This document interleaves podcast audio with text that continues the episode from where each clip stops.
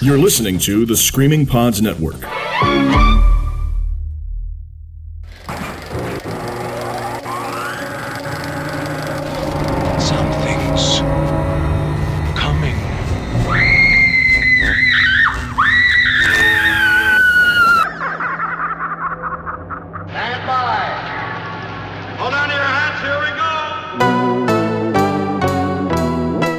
Welcome to the Screamcast, episode 159.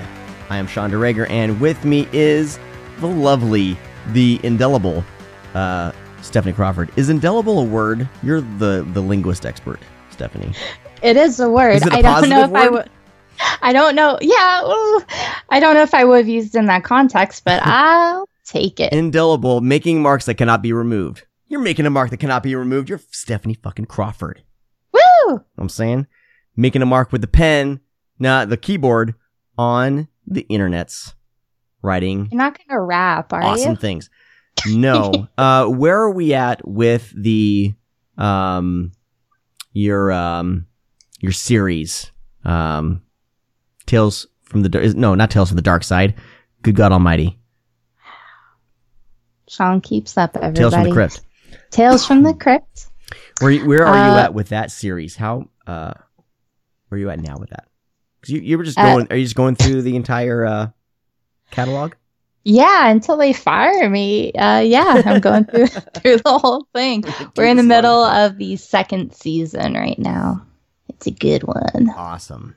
I need to dive into those. I have my big old DVD box set just waiting here for me to o- to open up and watch. Um, I need to do that.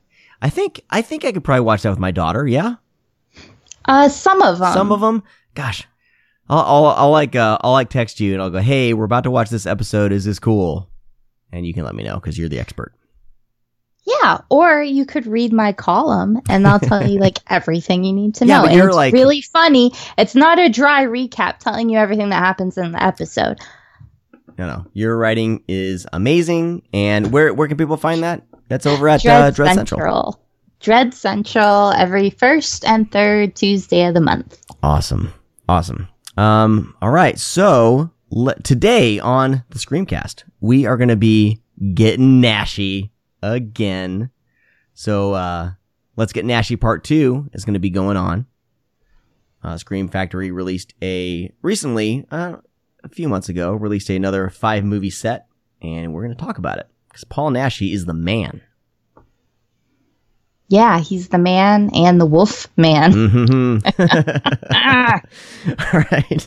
But first, before we dive into that, let's do uh, some what's on our doorstep. Holy cow, I almost forgot. We'll get the door.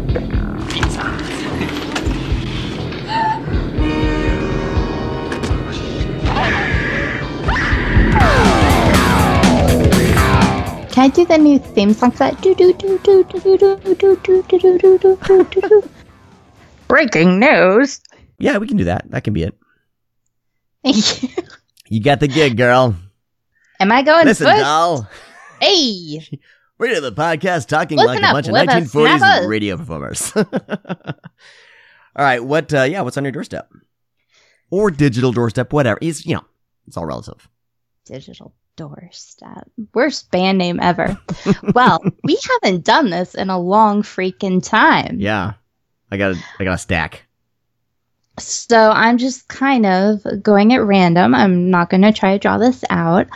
I got the Mondo Macabro um, limited edition. I have to brag about getting the red case. That's the whole point of getting it, right? Not the beautiful booklet or anything. It's Right. bragging about getting it with a red case um, for Who Can Kill a Child.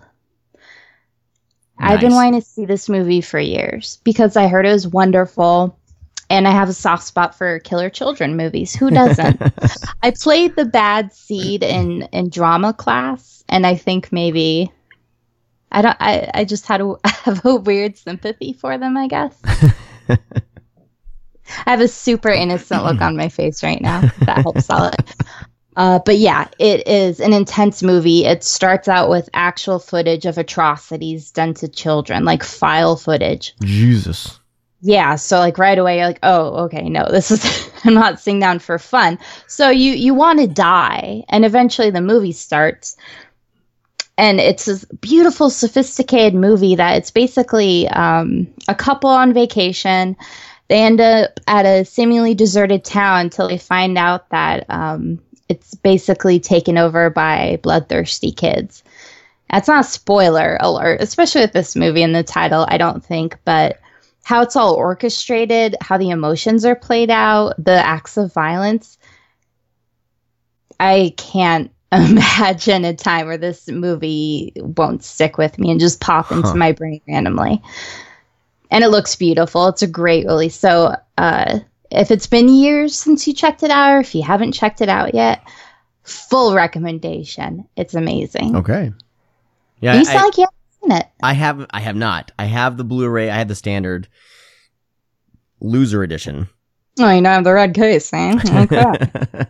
but I've been I've been meaning to dive into it. It's one of those. I mean, just like movies like like Maniac, and you know, there's certain movies that I'm just like, oh, I need to be in a mood to watch this. You know what I mean? Mm. Like this is Mm, going to be probably a pretty heavy movie. So the uh, opening is, I mean, it's real footage, so it's Right. awful.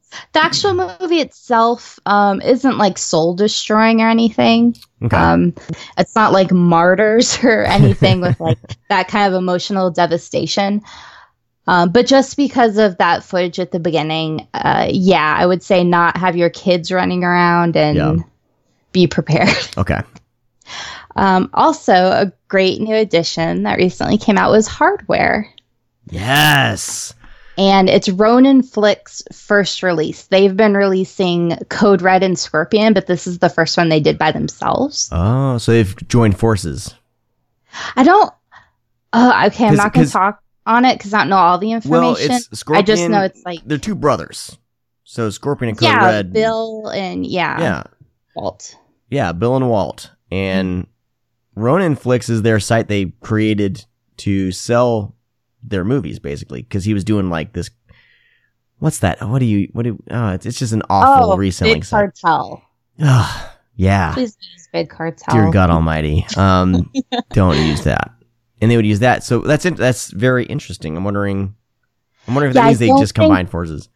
No, I don't think Bill is involved with Ronin Huh. Because Okay. I think he's involved with that. Oh, that new that wrestling guy, Dark Force. Yeah, he's like releasing stuff with that wrestler guy now. Okay. Good old. so if anyone tells you there's not drama in the Blu-ray world, you tell them we got gossip too. Yeah. But anyway, hardware. I missed out when Severin released it, and that always bummed me out. Um, so this is a brand new 4K restoration. It looks amazing. And I'm I have weird vision where if I look at a lot of like sharp complex objects it hurts my eyes. Hmm. Yeah, and sometimes if I'll watch like this sounds so strange, but like a mechanically heavy movie, but it's like old and gritty, it'll actually kind of give me a headache. Really? Um, and this, if you've ever seen Hardware, it's a it's a fantastic post-apocalyptic movie where uh, we have killer machines and dust storms, and it's just this unique, amazing, uh, just a journey. I, love, it. I, I love that movie so much. I've I, I've bought every. I mean, I had it on VHS. I bought the DVD. I bought the. Severin Blu-ray, and then now you're making me want to buy this other because I was like, I'm not, I already own it. Se- the Severin disc is good, No, some people have asked me about this. and I'm wondering about the Uh, transfer. Comparing, have you compared So them? this is the kind of movie that would hurt my eyes. mm-hmm. and it it's gorgeous. It's like it's almost like buttery smooth. And I don't mean like that weird thing where they like mute all the grain or anything. It still looks like a film. Okay. It's just stunning. And so I could look at the most complex, fucked up killer robot scene, and I was totally fine. Um, so it, it looks like it, they pretty much ported over all the extras from the Severin okay. and they have a new interview with the director Richard Stanley and it's wonderful. It's about 45 minutes and he Oh, cool. is he's I love him. We like were uh, we were trying to get him on the podcast, and it almost happened. oh, you know what? It didn't happen because I wasn't here yet. I know. Like I need to be here. for it. but he still has this childlike wonder and enthusiasm. And he was like showing, like, he still has books and books of like hand done storyboards. And um, I watched the other interviews, and it was information that didn't he didn't cover in those. Um, oh, and he brought up uh, working with Harvey Weinstein, and this is after the Me Too movement. Oh yeah. And I was like, oh my God, this is really recent when they did this. And I haven't heard that like on a supplement for a disc. Um, so that was really interesting. So that, um, if you are a huge fan of this, I know it sucks to like keep double dipping, like quadruple dipping, but it looks gorgeous. And that interview is amazing. So I remember, yeah, Severin was losing their rights to it, and they were like blowing it out for like five bucks. I should have bought a whole bunch of them. They're they're selling it for like super I cheap. heard like people were getting it for free. Like, Yeah. you know, they do sales, you'll get free disc. I'm like, please give me hardware, please give me hardware. And I never got it. So now Ronin gets my money. It's crazy. Yeah, movie rights are are ridiculous. Sometimes you hear about you know yeah. certain distributors are like, we gotta sell all these or we're gonna burn them. I'm like, just just send them off to everybody. Just have everyone pay shipping or something. I don't know. yeah. Because that's what they're looking out for. Well, you know what? They can write. They can write off. They can write off the uh the money lost. cool. What else? Uh, what else have you been watching? Okay, well, I will wrap this up because I know you said you had a lot to talk about. Oh, I don't want to take away from your time though. Nah, I, I believe in brevity. but okay. And I know you're in a very similar boat as me, and I won't get into them because Yeah. Sean mentioned we might do an episode on them, Oh, and I'm very mhm, excited mhm, about mhm, that prospect. Mhm, mhm. But I got my Scream Factory of In the Mouth of Madness, and then the Vestrons of Dagon and um, Beyond Reanimator. Yeah, I got mine too. So much Lovecraft. Holy crap. So I'm really excited, and I went ahead and I just immediately threw on In the Mouth of Madness because I want to watch it, and Dagon. And earlier today, I watched Ed and His Dead Mother. Huh. It's it's streaming on Amazon, and it has John Glover in it. And then the first scene of In the Mouth of Madness, I watched immediately afterwards. John Glover in the first scene. I'm sorry, I have to point out those moments to Awesome. people because they freak me out. Those moments are great when that happens. But um, Ed and His Dead Mother, it's it's billed as a dark comedy, which it is. It stars uh, Steve Buscemi with Ned Beatty, John Glover. It has John Grease. it's an amazing cast. wow.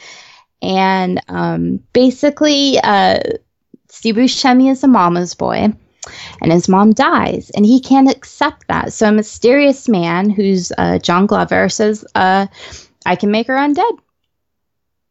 Um, she won't be dead anymore, and he, it'll cost you a thousand bucks." He's like, "Okay," and she's already been through. They already buried her. He's like, "Oh, that's going to be more work," and he charges him more. She comes back. She re-dies immediately. And he just keeps upcharging him and upcharging him. He's like, Well, you're gonna have to feed her bugs now, so she has a little bit of life to keep going. and it just it's this great escalation, and I was kind of um, thinking it might be a little bit like Dead Alive. Mm. And I guess maybe it's a super sedated cousin of that. But Is it uh, like like double feature material? Hmm, that's interesting because the the tone is pretty different. The energy is pretty different. Yeah. But yeah, okay, yeah. But I would say start with Ed and Dead Mother. Um, but Right. Miriam uh, Margolyes plays his mom, and she's amazing. Um, she was like a teacher in the Harry Potter movies, the plant teacher. Oh, oh, okay. Yeah, yeah, yeah. Yeah, she's so adorable, and she was hilarious And this. She went for it. She was like throwing her body everywhere. She was taunting people, biting people, running around. It was it was amazing. Um, so it, it's a real. It's a little more absurd than dark, I would say, Okay. but it is streaming on U.S. Prime right now. I'm not sure about any place else, but it's a lot of fun. Um, yeah, if you like reanimated moms and cannibals and I would almost say there's like a teensy pinch of Cemetery Man in this. Oh, It's teensy, okay.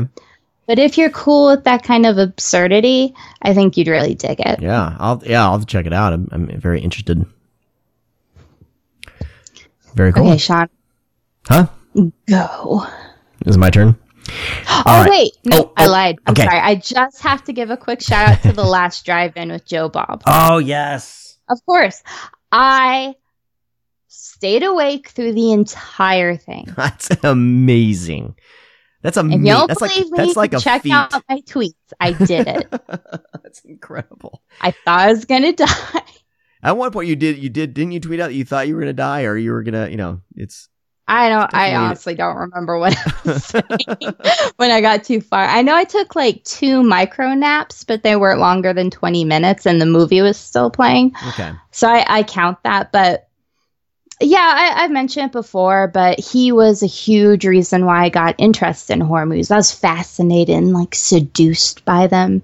But he was the one that showed that they could be approachable, interesting people make horror movies. And, uh, you know, if you learn about who made this one, then you can learn about their other weird movies and go on and on and on. And he was a huge influence. This was a big deal for me. So when they were I had trouble like most other people getting on at first and then towards the end when everyone got back on for the last movie pieces. Um, but it was really important for me to just be there. Yeah. Like I, I prepped. I was ready.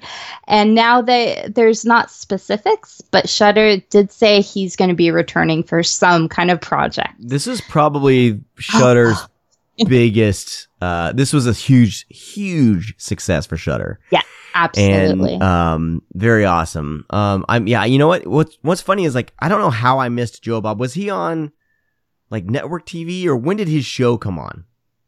He was on TNT. He was on something called the Movie Channel first. Is like Joe Bob's la- something, hmm and then he was on TNT, which is when I saw him, and it was on um, Saturday nights. Okay, that's that, And yeah.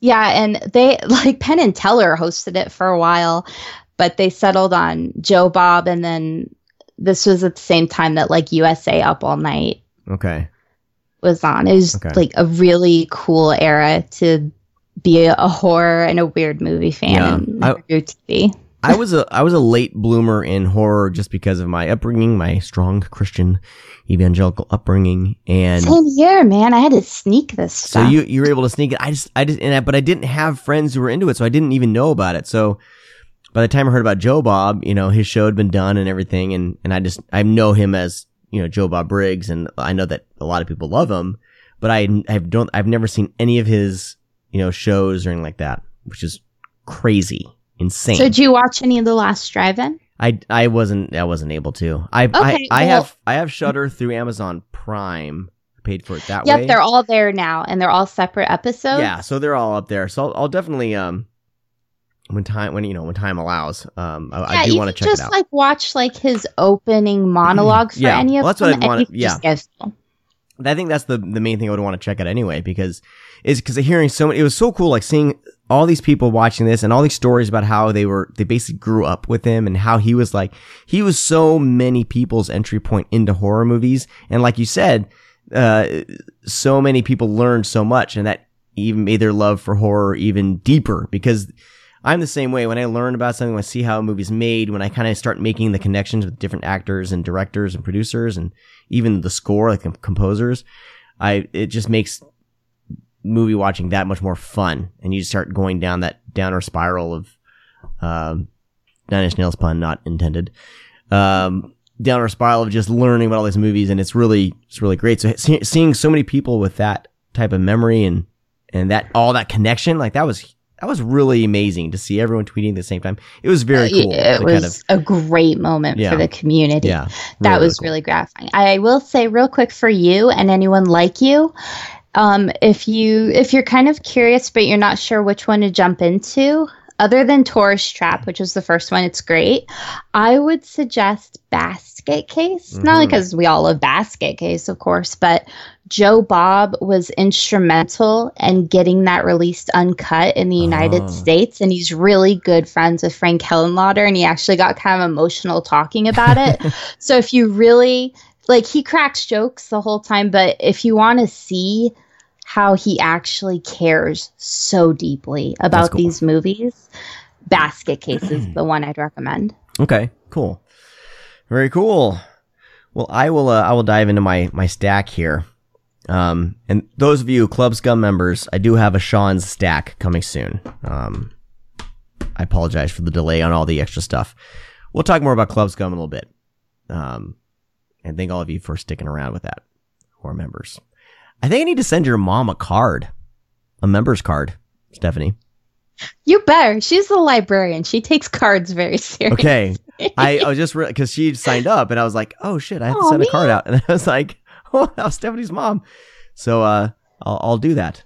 You have a you have a fantastic mother, very supportive. I do. I'm very, very cool. lucky. Very cool. Um, all right, so I have a stack of things to watch. I'm gonna go th- through them fairly quickly. But I finally uh, watched uh, Resolution from uh, good old Justin Benson and Aaron Moorhead. We actually interviewed them for their film. Spring, and I interviewed them not knowing anything about them other than the movie Spring, which was funny, of course, classic, classic Sean. And I find so there the endless came out and I was instructed to watch Resolution first and then watch The Endless. I had no reason, no idea why. I was like, okay, there must be some connection there, which is cool. Um, and so I watched Resolution, uh, starring Peter Cilella and Vinny Curran. But, uh, really cool, low budget, independent film. These two guys in a cabin. One of them is trying to basically get his friend off of drugs. Um, and uh, so he kind of has an inter- intervention moment, and the area that they're in, uh, it's a bit something's off, right, with that and everything.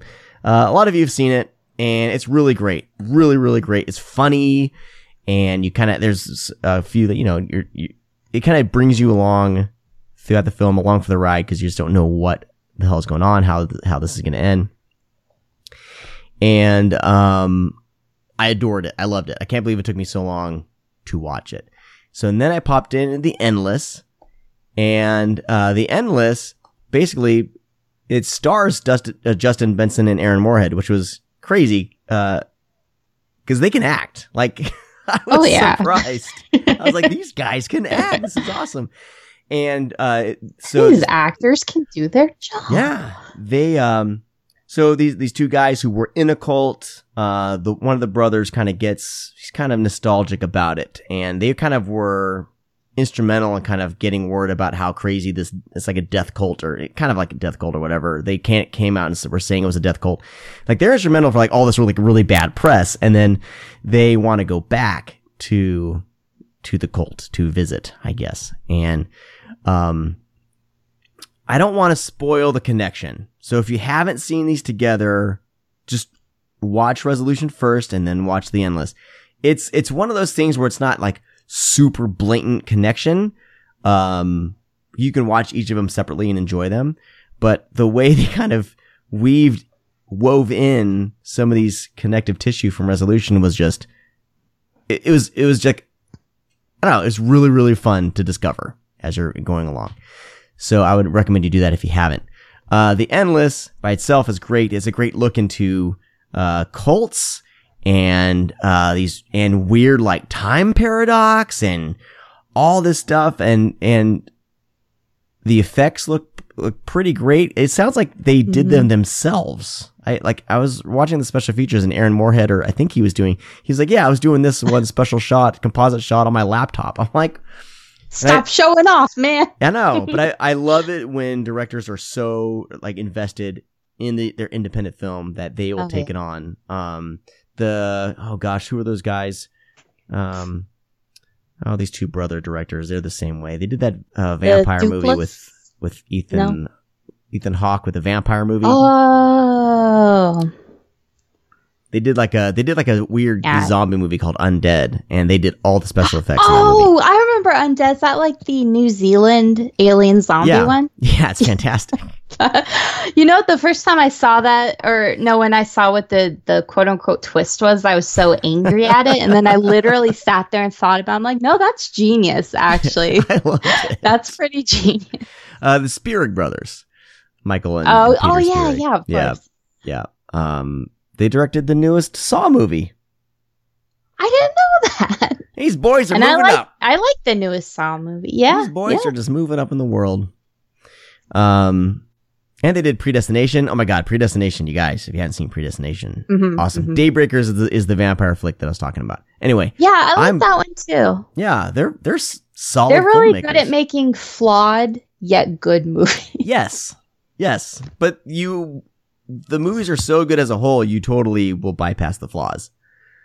But I think Jigsaw is probably their weakest film, but they had to stay within the co- confines of Oh, the Saw yeah. universe, you know. But Predestination and Daybreakers, man, are are awesome, and Undead is just this fun intro to them and low budget, and um, it's so funny. All right. Where was I? So the Endless and Resolution, fantastic. The Endless was just it is probably my favorite uh one of my favorites that I've seen this year. It's definitely top of the list. It's so good. The score is done by the Album Leaf. And I've been following the album leaf like forever. And when I realized Oh. that they did the score, I was like, holy shit, this even made this movie even better. Knowing that that, that group, um, it's this one guy instrumental, but the album leaf, if you haven't heard their music, it's just so I damn good. I love little surprises like that. I think it's the album. Is it the album leaf? Album leaf? I could be totally wrong. Hold on. So, do you think watching Resolution before it helped make that one even better for you? Gave It, it, more of um, an impact? It did because it, it made it a little more fun. Like I, I don't like you can watch both on their own. Um but it just kind of made it me a little more invested in the film and, and it was just fun little like Easter eggs. They're treated more like Easter eggs and not necessarily well, I don't know, the, the gosh, I don't want to I don't want to talk about it. they don't need each other, but they work. But watching them together, I'm like, why would I watch it any other way? You know what I mean? Like after the fact, I was like, yeah, that was the way to watch the film. That's the a film. great way to go about Um, it. yeah, the album leaf, they they delivered, they did the score, and the score's wonderful. All right, moving along. Uh, I got the 101 films, the UK release of uh of uh David Cronenberg's film Existenz. Existenz, I- I have not seen that Starring- in a long time. starring uh Jennifer Jason. Is it Lay or Lee? Lee, Lee. Jennifer What? Jason Lee. But see, Send I- me your I- copy right now. You can't Well, I gonna pronounce. the see. I should I should just not look at things and read them because I see how it's spelled and I, and I, I stop. I've I always don't- said Jennifer Jason Lee. I, Um, I understand complex four names, but Lee, really? uh, and Jude Law. It's fantastic. The Blu-ray looks wonderful, and uh, they'll deny it because I asked them on Twitter and they denied it. But it is region free. Um, they need they need to say no for contractual Oh, reasons. and like wink, Like no. Mhm. It's No, it's not. It's not. Um, Okay. so it's labeled region B, but it is in fact, um, it is in fact region free. And some of these labels kind of get away with that. They're kind of like, ah, we'll just say it is. And, um, I mean, how harsh is the regulatory committee for that? Like, do we have goon squads like I, checking? I don't think so. I really don't think so. Yeah. Um, if it's a dying format, where are they going to find the money? Yeah, yeah. Uh, Existenz is great. De- get this set. The set is awesome. It looks fantastic, and um, it comes like a little booklet. But man, what a film! I think it's even better now. Um, it's interesting watching some of these films because I'm seeing my kids play video games and they're talking about VR and they're talking about like we're getting closer to, closer to this and they're in their own little worlds like they're playing with friends and stuff like that. We're getting closer to this type of thing um, even more so than when this movie came out. So, um, seeing Cronenberg's take on it with like the weird flesh gun and the actual game things That are like these moving organisms that you're supposed to like rub and everything. um, you know, Cronenberg, I love, I mean, I want to see more sci-fi from him because Naked Lunch is great. And then Existenz is great. I would love to see him do like more sci-fi stuff, but I agree. Um, I liked Spider, but I'm Hmm. with you. I'd like to see him go back into the sci-fi Hmm. realm at least one more time. get one, like just one more just super batshit weird, crazy film. We're demanding Americans. I am sorry, Mr. Cronenberg. All right. Next, uh, I watched another Wolf Cop. It's a fantastic sequel to Wolf Cop. Don't expect anything more than Wolf Cop. It's great sequel to Wolf Cop. Kevin Smith, not a good actor. well, he, he hasn't made He's a in it living off that, and I think he's, He's- okay. He's in it more than I thought it would be. And I was like, oh, Oh. wow. He plays like the mayor. And I was like, oh, Oh, I was like, they he's in didn't this get a lot. Mayor McCheese. I know they didn't. No. stop the grimace. But uh, well, another wolf cop. Well, another wolf cop is great. Uh, it, it, there- there's another crazy werewolf sex scene in it. That's I don't know which one's better. They're both fantastic. Uh, I, probably like the first one better. Hey, Club. Scum members, let them know if you would like to see Sean do an in-depth video comparing the two sex scenes. yes, we'll do that. We'll we'll do that. But uh, it's fun. It's you know, it's another wolf cop. What do you expect? Um. All right. Uh. Next. Hold on. I hear my my wife's like yelling at the kids. Right outside. Hey, we can hear you. We can hear you. I can't. You're gonna, you're Don't gonna end up on the bloopers. you're on the bloopers. Um. All right. So next, I watched uh, this Criterion release of a film called The Lure. Yeah. Holy Lord, this movie was fantastic. This movie was The almost rules. a spiritual experience. My wife is now looking. My wife is. Come on, come on. I love you. Mwah, mwah, mwah. I just, you just, your your voice was just coming through into the microphone into No my ears. way. It was. No way, the door's shut. I know your voice carries. I didn't hear you, Jennifer. I don't know You're what he's talking about. You're a liar. um. Okay. All right. So anyway, the lure is wonderful. It's this weird musical. Um. What country are they in? Are they in like? Polish. Polish, It's a Polish okay. movie. Uh. It's wonderful. Visuals are amazing. The music's really good, and Mm. the two leads playing these two like sisters are just intriguing. Like they're so good. They're so good in the roles. You totally believe that they're sisters. You believe that they have this kind of like weird, like weird innocence in a way, or maybe one of them, like the blonde hair or the uh, the lighter colored hair one. She's Yeah. kind of well, innocence. it's like the Like, innocence so of good. an animal. Yeah. Where they're not corrupted yet, but they know how to kill you and eat you. yeah, yeah, Maybe. yeah. See the Uh, movie. It's it's great, and I didn't realize I would love it So so much. But it's really good. So if you've been sitting on it, we'll watch it. It's good. All right. Uh, next, uh, the film A Quiet Place. I finally watched it. John Krasinski directing. Um, it's it's really good, and I did not like the ending. Moving along. but it's really it's a really well made film. But yeah, I, I I had some issues with the ending. Uh, I finally uh we all this rope. There's been a bunch of RoboCop talk going on because they're doing a RoboCop sequel to the first movie, and peop- Robo Talk. RoboTalk, and everyone was kind of you know trashing this idea of a direct sequel to the first film. But I was like, have you guys seen the sequels? Like, I like the sequels. Don't get me wrong, but they're you know they're not. These are all kind of just you know I don't know. They're B- untouchable, B-level. precious gems. no, I'm with you. they're they're really not like like RoboCop 2 has some great ideas, some great moments in it, but it's not like overall like that good of a film. I like it, but I can see like from a technical standpoint, story standpoint, yeah, they have some problems. And then there's RoboCop 3, which uh was un- unfortunately it was like directed by Fred Dekker, which we all love Fred Dekker. And Oh, yeah. um, it was written by Frank Miller and uh it had So its it had its pr- production problems. They couldn't get uh, Peter Weller back, and they had to recast RoboCop. But uh, that movie has like a crazy like ninja warrior cyborg, and RoboCop gets like a jetpack. So Yeah, and that was the first one I saw because they played it on Cinemax when I was young. I'm like, why do people love RoboCop so much? I mean, it's kind of crazy, but come on, everybody. yeah, because the way so the way these sequels went were definitely more like because they were getting action figures, they were getting a cartoon, they were like kind of I don't know. It's really it's it's a really odd path that RoboCop had, and then uh, of course then there was the remake and that tanked, um, which has some cool ideas in it. I liked some some of the things in it. I like the like the part in the remake where he it's just like his brain and eyes and like spine and like his hand. like the only things because he's he, they've taken him out of the suit and it's just that's floating there.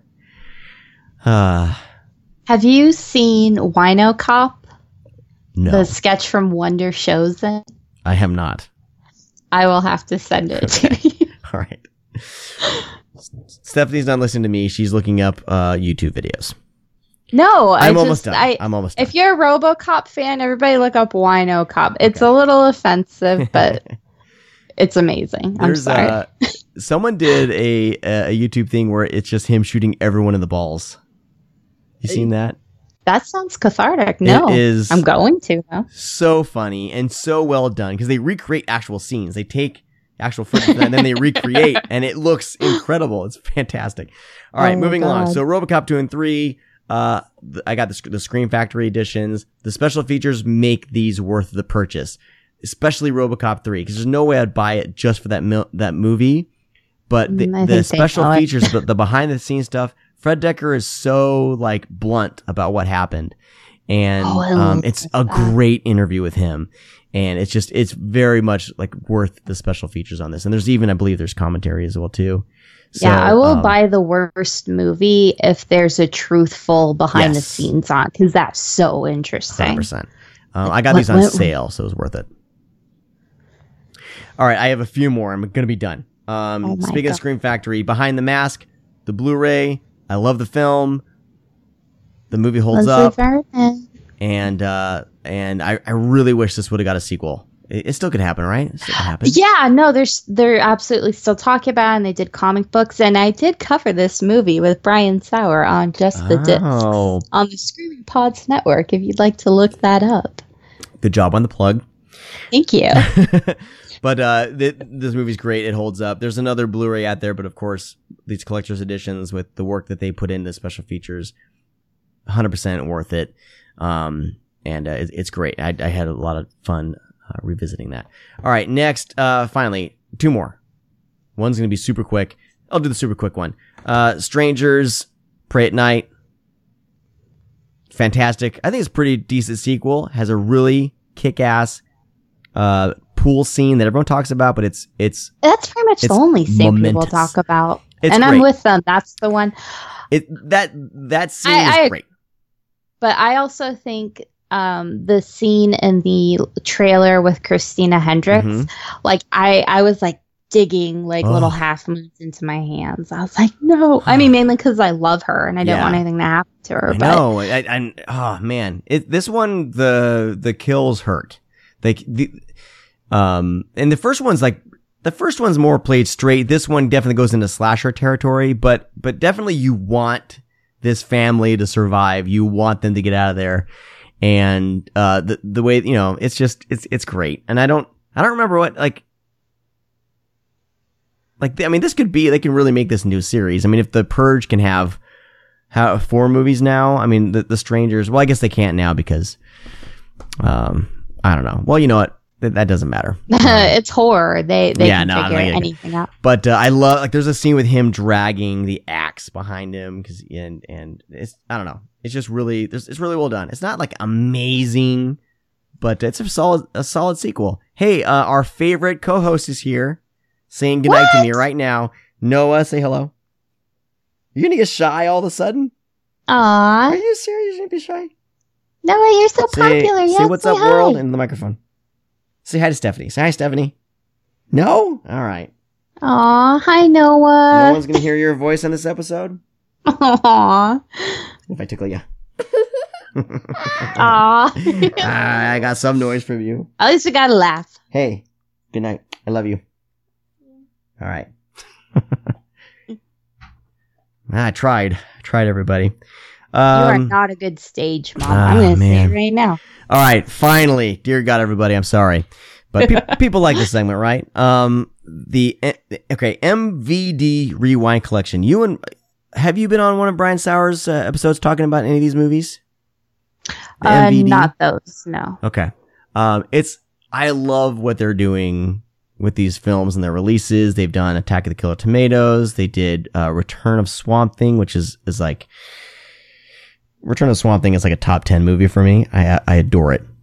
uh, what else have they done? They they did there's like there's a punk rock documentary. I can't remember the name of it right now. Um, so they're they're sol- it's a solid lineup. I've been buying every one of them just because they're so well done. And um, I watched the film Abominable, which is uh, which is it's it's funny 'cause they treat all these like old. Whoa, did you hear that? Um, You okay? yeah, my, my computer made a noise and it went through my headphones and I went, ah, it was loud. So, um, anyway, Abominable, it's a, what year did that come out? It was like 2006?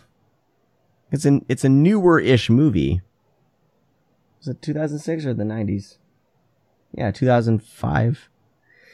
Um, low budget Yeti movie. Speaking of Yeti, and but they make like the case look like an old VHS case or whatever, which is kind of funny that they do that for this for this one, um, because it never was released on VHS. But but uh, they did. The director um did he went back and redid some special effects, and that was kind of controversial. Ryan Schifrin, Schifrin, Schifrin, Ryan Schifrin.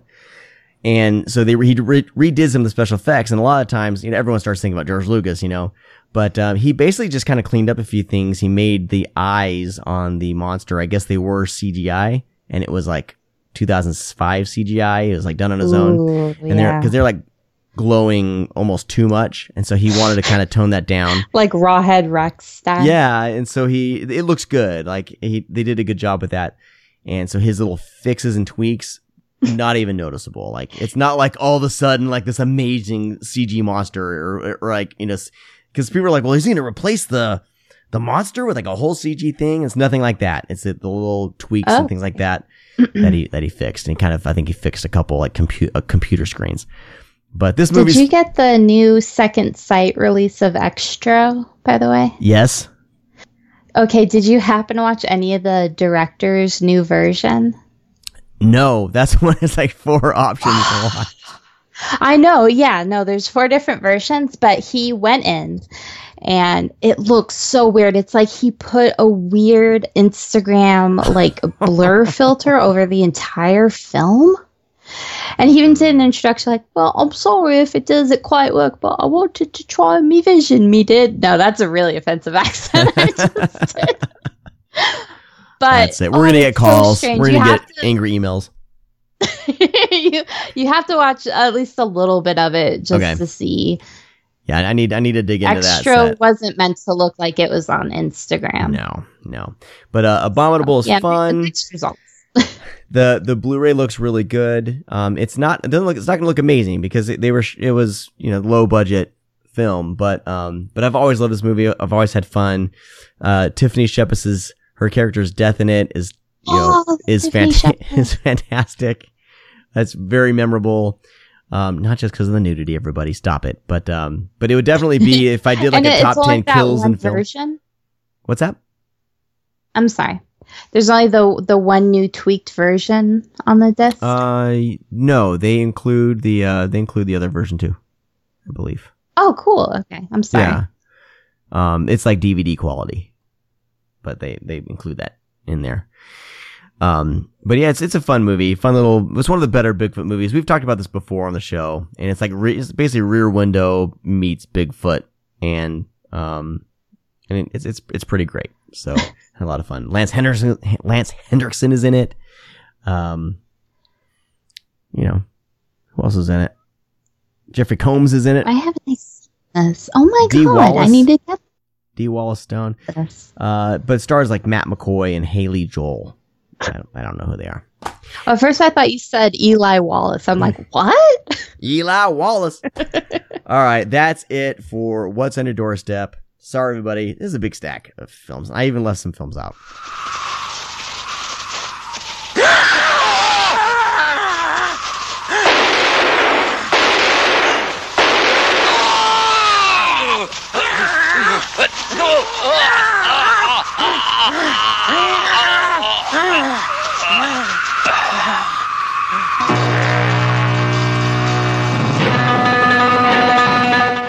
It's for us to get Naschy all up in here.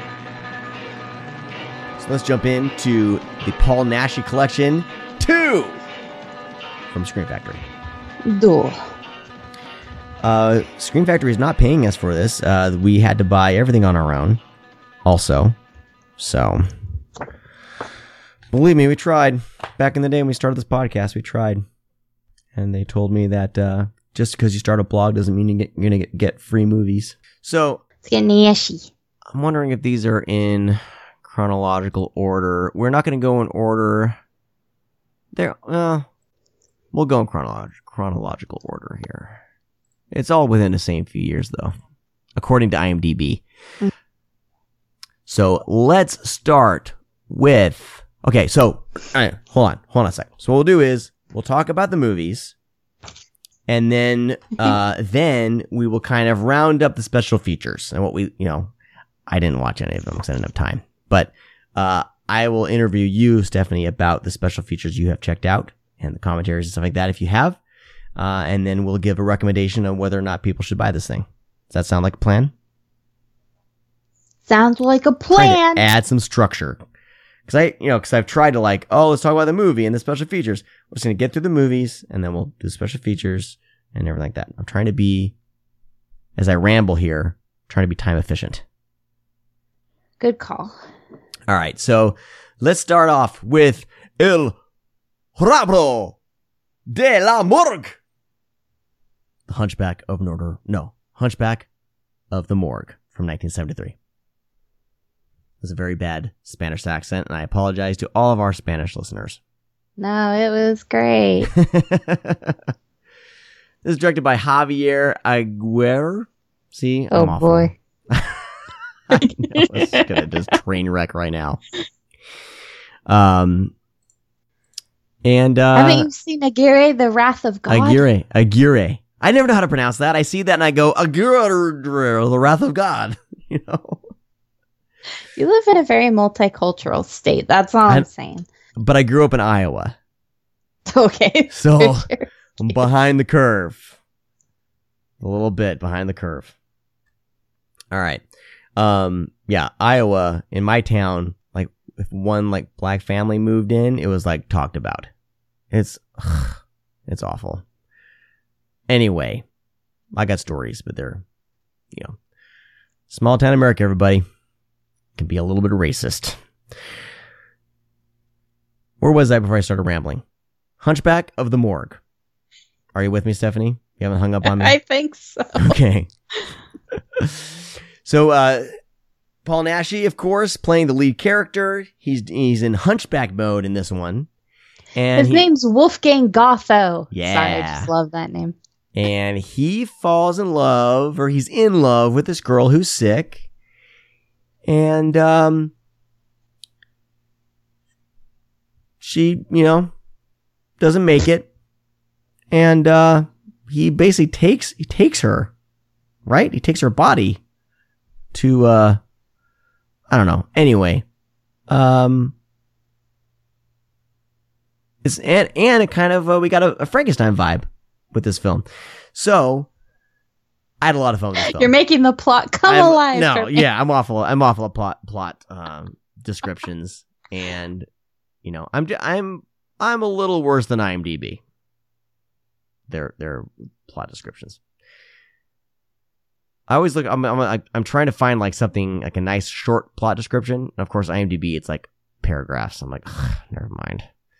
So anyway, I'm just gonna go into my thoughts on the film, and then we'll go from there. Uh, I really had this was the first one I watched. I had a lot of fun with it. He, uh, I mean, I just I love how like Paul Naschy, like you you know it's Paul Naschy, but there's like this versatility to him that uh, you you do believe that he's a hunchback. He's not because he's not like overdoing it. He's just kind of that's that's what he is. Yeah, I think that's why he got called the Spanish Lon Chaney a lot because Mhm. he was really good at disappearing, not only into different roles, which I thought he was a fantastic actor, but it's a little bit harder, I think, working with prosthetic makeup than a lot of people assume. Yeah, And he seemed to, you know, work incredibly well with it.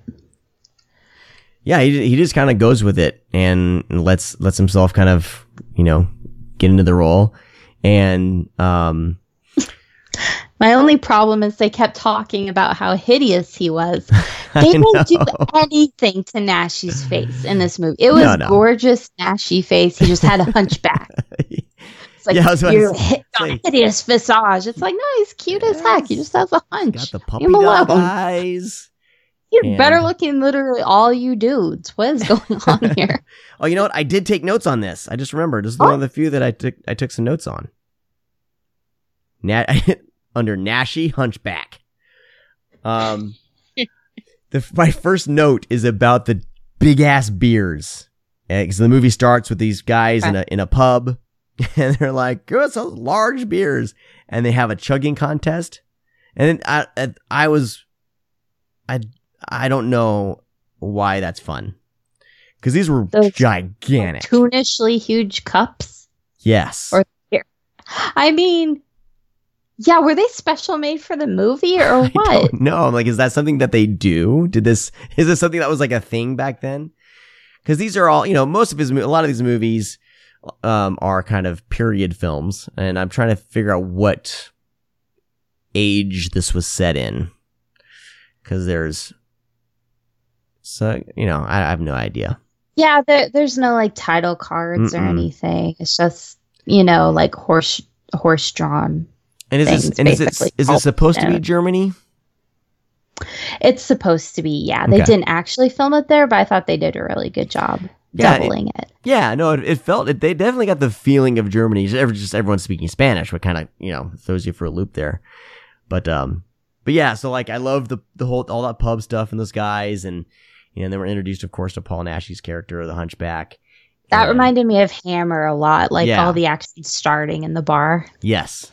Yep. Yeah, this was a very much like it feels like a Hammer film. Definitely had hits Mm-hmm. definitely. all the notes of those in it, especially near the end. one. especially near the end because he has like the laboratory and they're doing the you know the whole Frankenstein type thing. Um, it just it just, it looks just like a like a Hammer film. But um, one of my favorite scenes of the film, uh, and I wonder how animal rights activists felt about it if they saw this. But uh, but the rat scene when he goes in, the woman's body has been prepared. He steals the body, brings it to the, these catacombs or whatever. I don't know. Uh, and leaves the body there. And of course, what happens when a dead body's you know, sitting around, rats are going to find it, especially in a place like that. But uh, he goes in, she's covered in rats, trying to get him off, and then he starts like lighting him on fire. Mhm. And oh, and the rats jump. Like these rats. Have you ever seen a rat jump? in movies, I I don't really want to see it I've in never real life. I've never seen a rat jump like this in my life. Uh, in a film, it I was rolling, it was fantastic, and then he's lighting them on fire, and it looks like he really was lighting rats on fire. And I'm wondering, Okay, so what can I get like? Can I say something? Of course you can. Okay. I actually need to apologize to our listeners because I I found out that a lot of people take animal cruelty in films very seriously. I do as well. Um and but I know some people actually become really emotionally disturbed by it. And when we talked about the first set, we didn't bring that up. And there is animal cruelty in the first Paul Naschy set and in this scene that was real. They did not go out of their way and get fake rats. That that actually happened to those rats. Now, do they If- bring the rats in, or were the rats there? Because if the rats are there, instead of calling an exterminator, there's like, shit, there'll be a special effect. Yeah, see, Sean doesn't care about animal welfare, but I care about animals and I care about you. So I will. rats. Rats. If I'm you're like, I'm not going to watch cannibal movies, I'm not going to watch any movies with um, animal cruelty, Uh-huh. you're going to want to skip these sets. And I hate saying that because I love them, but it's true. And fun fact there's a real human corpse in this movie. Is it this movie or is it? Uh, That's The other one. There's one with a real decapitation. Well, in this one, the the decapitation wasn't real; like the head was fake, but I guess the body was Okay. actually real. That's covered with a blanket. So that must be a thing that they did. yeah, probably. Um, but yeah, Interesting. There was a movie. oh gosh, there was a movie. What was it called? It was done by the directors of Crank. It was called Pathology. With um with the guy that plays Rocky's son in in the newest Rocky Balboa movie, because he has the Rocky mouth, "Ah, Rocky mouth. You know what I'm saying? And he was in Heroes. What's his name? Oh, is it Milo? Mi- something, like that. hmm But uh, he was in this movie called Pathology, and about about uh, you know people doing friend like learning forensics, dissecting bodies, and I guess the big in in the video store, uh, the big thing they were highlighting was real corpses used, or like filming with filmed real cadavers were used in Oh, this God. movie. And it's like, oh, I don't know. So I guess they did that back uh, back in Naschy. It's all about that. Um, where are we going? I'm getting. I'm getting. So I'm- here's what I I'm- say. I'm I always tell people take everything. Use the. Sorry. oh no, you're right. Sorry. Can in you my hear me? notes, yeah, in my notes, decapitation, real corpse? Question mark. Gotcha. Okay, I have a story about this. I will. I will go to this in a second. Continue. Cutting out for me. Can you hear me? Hello. Hello. Can you hear me now? Yeah. Can you hear me? Yes. Okay, that was weird. I'm not taking notes.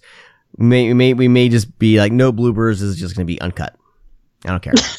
oh God. All right, I do. I do have. Um, I do have. I found the decapitation story. I'm going to talk about that, but I wanted you to con- to con- to finish your thought or keep going with your thought or or whatever. Just like my thought on the movie. You're you were going into something. Okay. So I always say I'm an organ donor. Take Okay. everything usable that you can from my body, then cremate me. Because I've seen that short movie Aftermath, and I've seen like corpse get misused in movies, and I do not want a bunch of people poking at my corpse. Just take the parts out, cremate me. Okay, I do not want. I don't want to end up in like a ter. This isn't a terrible horror movie. Now she's not alive anymore. Who knows what movie my corpse would end up with? Don't let me be a movie corpse, Sean. Okay. That's all I'm saying. All right. You got it. Um so about the about the corpse. Back to the corpse. So yes, this was the movie that a real corpse was used. Um they wanted him to actually decapitate the real corpse, I I guess. Um he made like one cut and uh once he did that he got grossed out and they were like okay we'll we'll use uh, a special effect for for the rest of it but that in that scene that You'd have to be a psychopath to go through with that. yeah And do you get- think cutting through a neck bone would be easy? No. no you need you need Not a real one. you need a bone saw or or good or a good saw maybe a good hatchet maybe uh or maybe you want to get. You can't skip arm day then. Am I Mhm. right, Sean? Yeah, that's right, whew, bro. That's right. Don't skip arm day. uh, I don't know anything about cutting up bodies. I have no idea. By the way, if anybody, if any authorities are listening to this and trying to use this as any sort of uh, evidence, I am just being hypothetical. Sure, sure. Um, okay. Another note is, of course, sexy hunchback gets a little bit of action. It's Naschy. Mhm. It's got to happen, right? I and he until I mean he's pushed. He's not the he's not the villain in this. He ends up doing villainous things, but he gets Right. pushed into it because everyone except um the ill woman, his childhood friend, treats him like garbage. Mhm. But you know, before he's so sweet and he's so cute. I would totally fall in love. I did fall in love with him. He's a he's a tragic figure in this film. because you do I love tragic figures. you do care for his character. Like you do wish that things would not go keep going the way they're going. Um, you kind of, um, you kind of hope you want you want you want the best for Naschy Hunch, Hunchback. You know, That's right. but um, but yeah. So so it it devolves into kind of this Frankenstein thing where they're trying to basically bring his friend's body back to life. This uh, doctor he teams up with, his doctor's been trying, you know, searching for eternal life or f- trying to figure that out. And he figures like this is a good opportunity for him to, to number one, have an assistant, and number two, an excuse for him to be experimenting and all this kind of stuff. And it kind of goes in this weird Frankenstein reanimator type type scenario. And uh, there is an appearance of a tar sludge man. So I'm wondering, did that tar man was that stolen fr- from the? Because this movie did it first from uh, uh Yep. Return of Living Dead. Do you do you think that they stole that? A hundred percent. Because it's friggin' Right tar man. expose. Get those clicks. Get them clicks.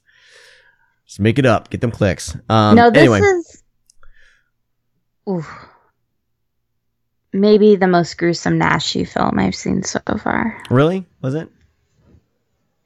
Yeah, I 'cause he think doesn't so. go. He doesn't go for the gore. And this one, it reminded me of like the gore, like I keep saying, Hammer films, like in the the Hammer Frankenstein films. It definitely feels inspired by those because it has like that kind of Yeah, like the Um, ones that are a little meaner. Yeah. yeah. But uh, but yeah, that's that, But that's what was interesting. interesting, Jinx. they were they were filming uh, Count Dracula's Great Love, um, available from Vinegar Syndrome, and I guess there's a car accident, and it took most of the cast and crew out of commission for a while, so they they had to stop filming uh, Count Dracula's Great Love. So they're like, well, let's start another movie. so they took a break from Count Dracula's Great Love and filmed uh, Hunchback of the Morgue. Really? And then once they finished that, they went back to the much more romantic uh, Count Dracula's Great Love. Yeah. Huh? That's awesome. You're making that up. No, it's true. and I, I've, you know, heard of like movies, especially very low budget movies, kind of being made like concurrently, but Yeah. I've never heard of part movie break, new movie, finish that movie. I'm I'm sure it's happened. It's just not something you really hear about. Yeah. That's fantastic. Um, anyway, this one uh, was a highlight of the set for me. I think it was one of my favorites. I had a lot of fun with it. And it, like, I, whenever movies kind of get a little bad shit near the end, I'm all for it. And this definitely gets there, held my attention all the way through. And, uh, yeah. Would you say rat shit? Sorry. Ah, that's funny. Um, Anyway. Sean just muted me. and we're done. Click. What are your overall thoughts on, on this film before we move on to the next one? Oh, I loved it. It has this it it opens up, you think it's gonna be like more of a pastoral, gentle, Mhm. um, old school gothic kind of horror movie. And It is gothic, but yeah, it just gets really gory and mean and just handfuls of guts dripping and it's it's a great build. Yeah, this one's a lot of fun, and it, it is. I on a, a truly serious note, it's really, really unfortunate about how the animals are treated in Yeah. these films. Like it, it's even before all the laws were put into place. It's kind of crazy that you would just think to do that and think that was okay. But like I said, they're rats. Um, they're rats. They're, they're you know they're rats. Putting They're- that aside, you know, we, people don't want rats. they have It's- nerve endings and families, Sean. Well, whenever a rat comes around my house, their life uh, is very limited. And if that rat Okay, has, well, you make sure rat- you film it and you can use it. yeah, I and know. it'll be I just, great. I just kill and throw in the garbage. That's about it. And if that rat has babies, those babies aren't even safe either. Sorry, everybody. Sorry. Can we move on before I quit, please? Apologize. Uh, these, these are these are the the if you're a homeowner, uh, you, this is things you need to think about. So uh, you may have to kill some rodents if you're a homeowner. Um, I'm sorry. It's called real life, folks. this is real life. This is real life in the streets of suburbia. All right, let's move on to okay. We're going in chronological order, so we will talk about 1974's El Mariscal del Inferno. Devils possessed. Dun-dun-dun. Now, the only uh, synopsis for this on IMDb is an evil ruler uses witchcraft and evil spirits to keep his subjects in line, but his reign of terror prompts the people to revolt. It's the whole movie right there. Why, why should we even talk about it? Yeah, Naschy's a big old jerk in this one. He's not a no nice sweet guy. hunchback in these parts. No, this one, um, has an eye patch though, which I have a weakness for. well, he does he now I'm get, imagining him as a hunchback with an eye patch. I'm enjoying it. Does I'll he- be honest with you. I'm sorry, we're talking about. The he kind of gets the eye patch a little bit later, right? Um, now is he is he really a bad guy, or do you think he's maybe being manipulated? okay. Will do you think evil deeds are excusable if manipulation is involved? No, no. I'm just I'm just curious because this is because this is the one where he he's like a is king and queen, right? In this one, and uh and she likes performing like she likes having rituals and and and things out in the courtyard as you do when you're an, an evil ruler. You have nice little rituals and and virgin sacrifice uh as you watch. And this one's a more medieval setting. Yes, and that and this was this is another kind of hammer feeling film, uh, definitely medieval, and and I gotta say with these films, like the costuming and everything is is wonderful.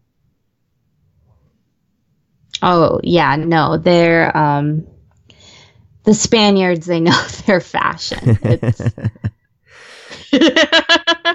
cut out the, the Spaniards are good at fashion.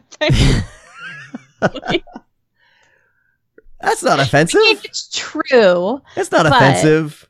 Being It's good at fashion. offensive. I just sound like an idiot. We're leaving it in. okay, fair enough. Um, just I because we got just had this little exchange, and I think it's funny. Um, Paul Naschy is sporting some really good beard in this one. This is when he has like little triangles kind of coming up, like little, little yeah, he it's very in his beard. it's very Robin Hood kind of visuals going on here, and he's very much um, uh, uh, the sheriff of Nottingham, the bad guy. Yeah. Yes. Yeah. He's the sheriff of Nottingham, Mm-hmm.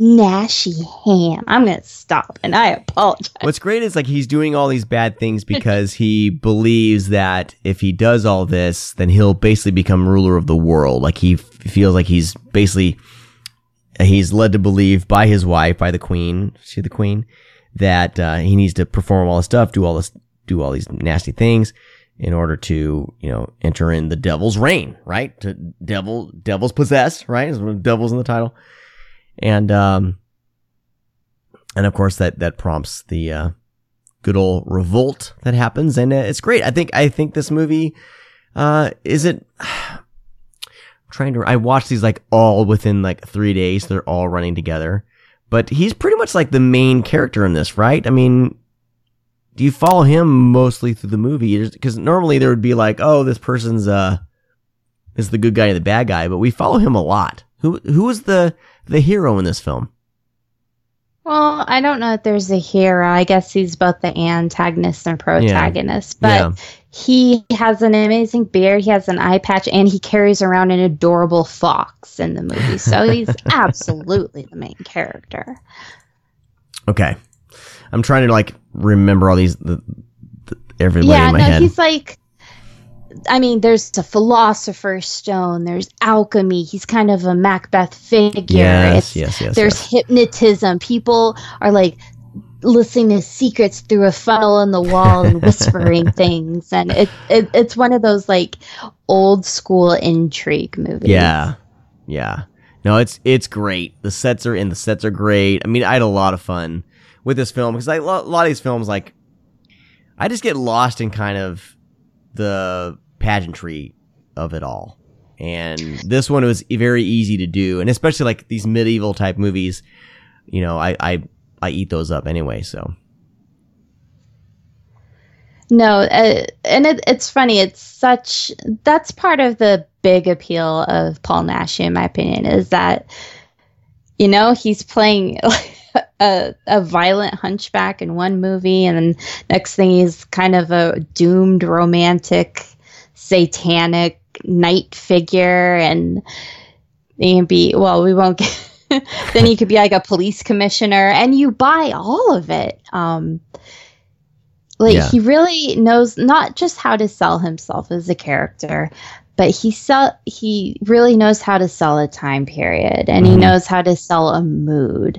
And this might be the moodiest in Yeah. this set, I I would say. Yeah, some uh, and some good old, you know, good old medieval torture and murdering in this film. Um, this was actually uh, apparently loosely based. The script was loosely based on the life of the infamous child serial killer Gilles de Rais from the 1400s. But he was a knight.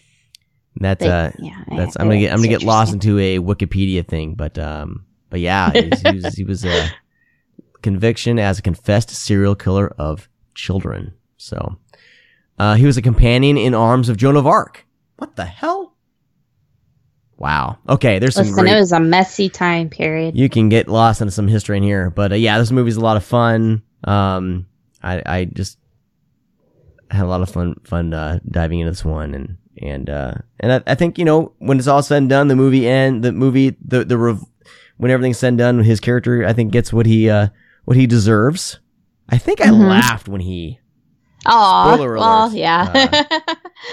gets uh yeah, if his you like kind of operatic scenes and medieval torture devices, this Yeah. is mm, yeah, like y- if you want to unwind with your friends after a good Ren fair, throw on television. yes, yeah, it's awesome. And there's some swashbuckling in it. you Oh, know? yeah, yeah. There's, there's a sword fight. It's it, it not as good as the Princess Bride sword fight, but you get the idea. It's uh or Robin Hood Men in Tights, but it's still really because good. they do that. I'm gonna jump on this table. You know, it just makes no sense. Like it's very much like. like choreographed, but they're you're, they're both not stunt actors. Like they both are, you know, they're they're just kind of going through the motions with it, but it's it's very entertaining. All right, so that is uh Devils Possessed. Any last uh, any anything else you have to say about about this film? It's a lot of fun. I, I one of my favorites as well. yeah, it, it's beautiful, it's fun, and it's hunky evil Naschy. yeah. Beard goals. You have to hashtag. Hashtag beard You goals. have to. Beard are they beard daggers? People know what you're talking about if you don't hashtag it. beard fangs. What would you say those are? No. Do they have? I mean, that's got to take some skill to kind of make sure you shave that properly.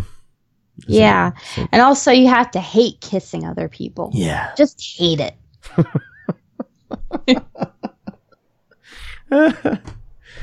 all right. Next up, uh, all the the last three they were all according to IMDb done in 1975. So we're we're gonna we're, we'll do that.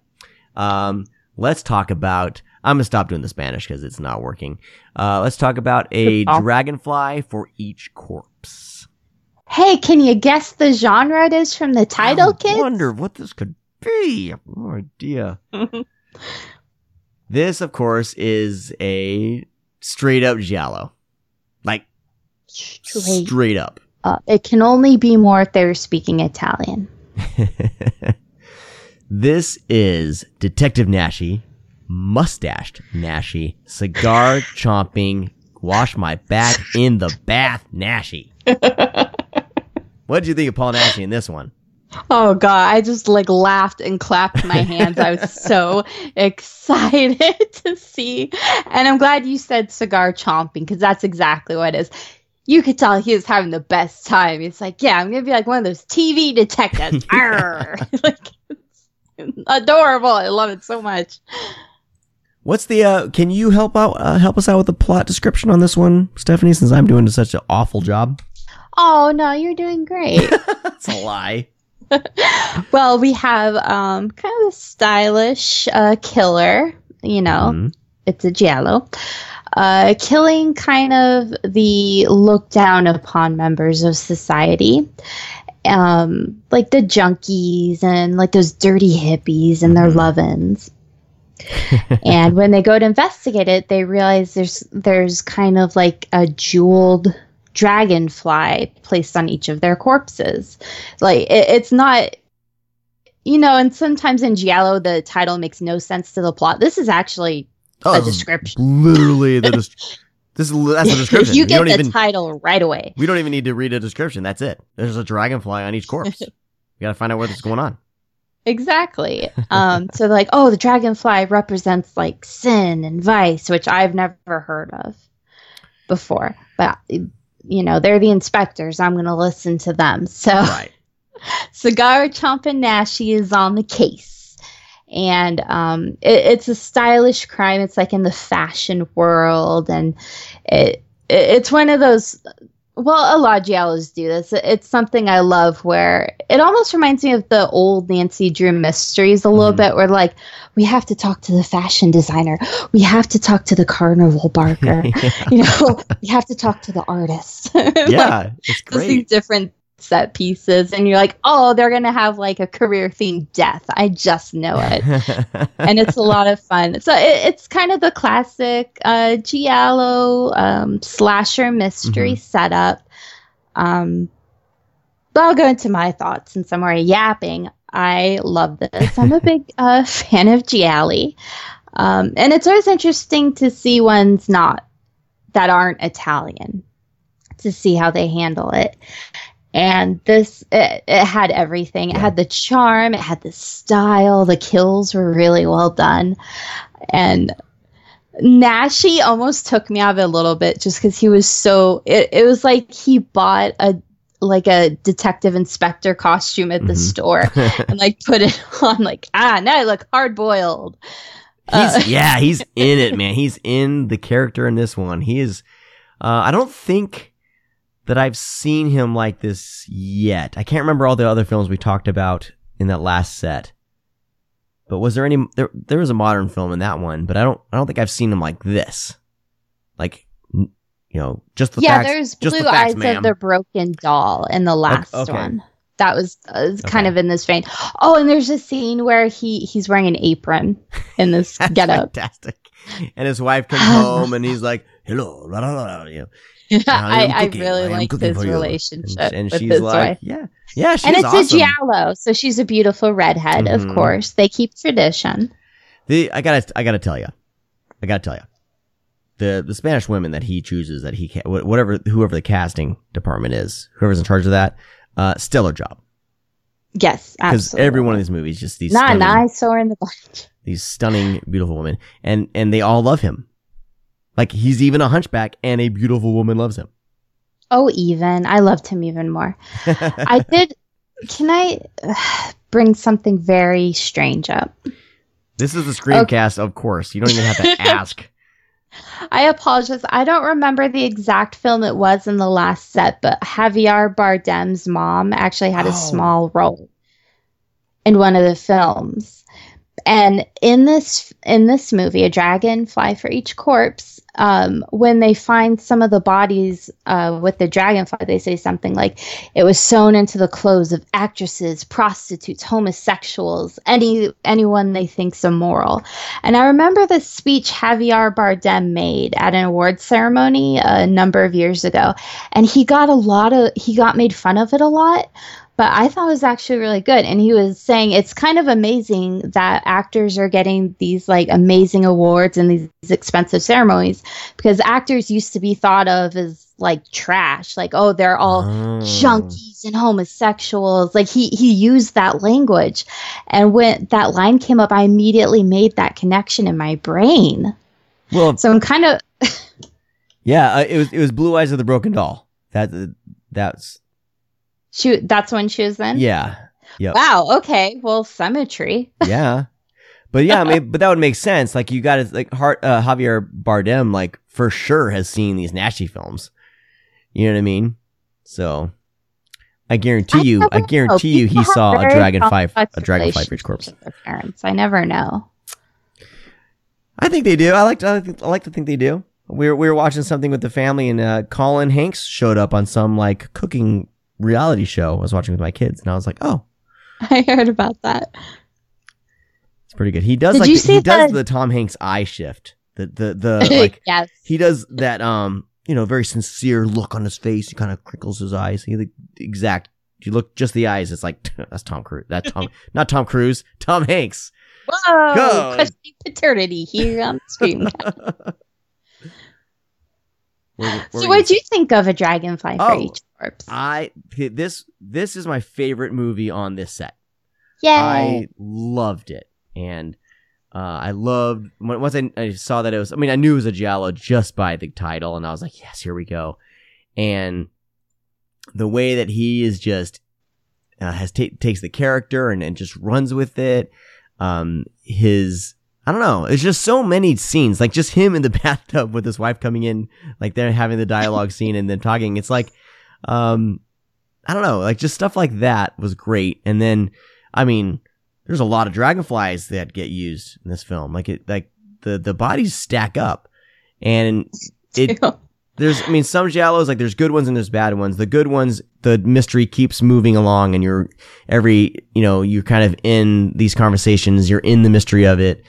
Um, you're in the suspenseful moments, and I feel like this one had like just the pacing was fantastic. It's only like an hour and a half, um, maybe even less, and the pacing is great, and it's a fun mystery. You generally, you genuinely want to find out like who's responsible because all you see are like these fancy red pants, and then I think this trench coat or something, and I think a hat, right? You said, yeah. and um, Um. and yeah, I don't know. I was just I was into the story, and I just I don't I just really I just had a lot of fun with it. I think this was probably one of my favorite Naschy performances too. I agree. Oh, important note: Naschy beats up a group of Nazis in this movie. There's your ticket price right there. Oh man, yeah, this is uh this is great. And if you're a fan of giallos, I think even if you haven't seen too many giallos, like you're gonna you there's a lot to like in this. It- It's only 85 minutes. You get you you have time. Um, it's not it it's not gonna take up a lot of time. Give it a shot. But yeah, this one was was really fun. And I like Na- I like seeing you know Naschy doing the giallo. Like like we said, there was one on the last set, and uh and there's one in here too. So. Um, there's, I think there's 15 total murders in this film. A little bit of trivia. Fifteen. 15 is what it says. There's a, I found some blogspot thing called Giallo Files, and I'm kind of looking through it right now. Um, method of kills, Okay. sword, umbrella knife. We didn't mention the umbrella knife. Fantastic. I don't think I've ever seen that. That's a classy way to kill someone. Uh, hatchet, hatchet, hatchet, hatchet. Unknown, jump out window, strangled, umbrella knife, gun, beaten with golf club, fall from building, knife. Um, this is fun. People need to, need to do more of these websites. Uh, I, I like these goofy old sites that people used to do. Goofy. I, I don't. I don't find. I mean, not goofy. But it's, it's fun. Um, I mean, you know, they don't have like the web design skills. They're just using some template from Blogspot. You know. But uh, I love these. There was a there was one called There's uh, nothing wrong. gosh, there's a website called like bmovies.com or bmovies.org, and it was fantastic. And I could never track down the guy that ran that site. I always wanted to talk to him because, um, Oh no, I. Oh god, I love old school, like horror exploitation weird movie sites. yeah, I, I didn't know who like the person had a Twitter but never used it. It's just weird, but it was like so good, so Uh, I I can find anyone. Just send me the information. Okay, I'll try to remember what the website I'll is. I find them remember. for you. Uh, anyway, so this is great. If you, uh, this is the highlight of the set for me. And the set I don't think was too expensive. And if this is something you want to see, there's definitely, I mean, so far there's three movies that I can highly recommend. Um, and this is definitely for me my favorite one of of the set. So that's uh that's a dragonfly for each corpse. I don't think I have too much more to say about it, unless you do. But it's a good one. No, we don't want to ruin it. it No. Yeah, it's fast paced. It's a lot of fun. Mm-hmm. trying to think if, the, think if there's any other moments in the film that uh, tickled me, but I, I put my notes down. I just I just I just watched it. I didn't you know but I'm trying. to Nothing stands stands uh, stands out as something more to talk talk about. You mentioned the the brawl with the Nazis. Um, What about the drag queen? the drag queen was not very convincing, but what are you gonna do? Um, this was this was before we had RuPaul shows to help us out a little bit with baking. Um, yeah, the stereotypical gay character. Yeah. Um, how do you think they handled that?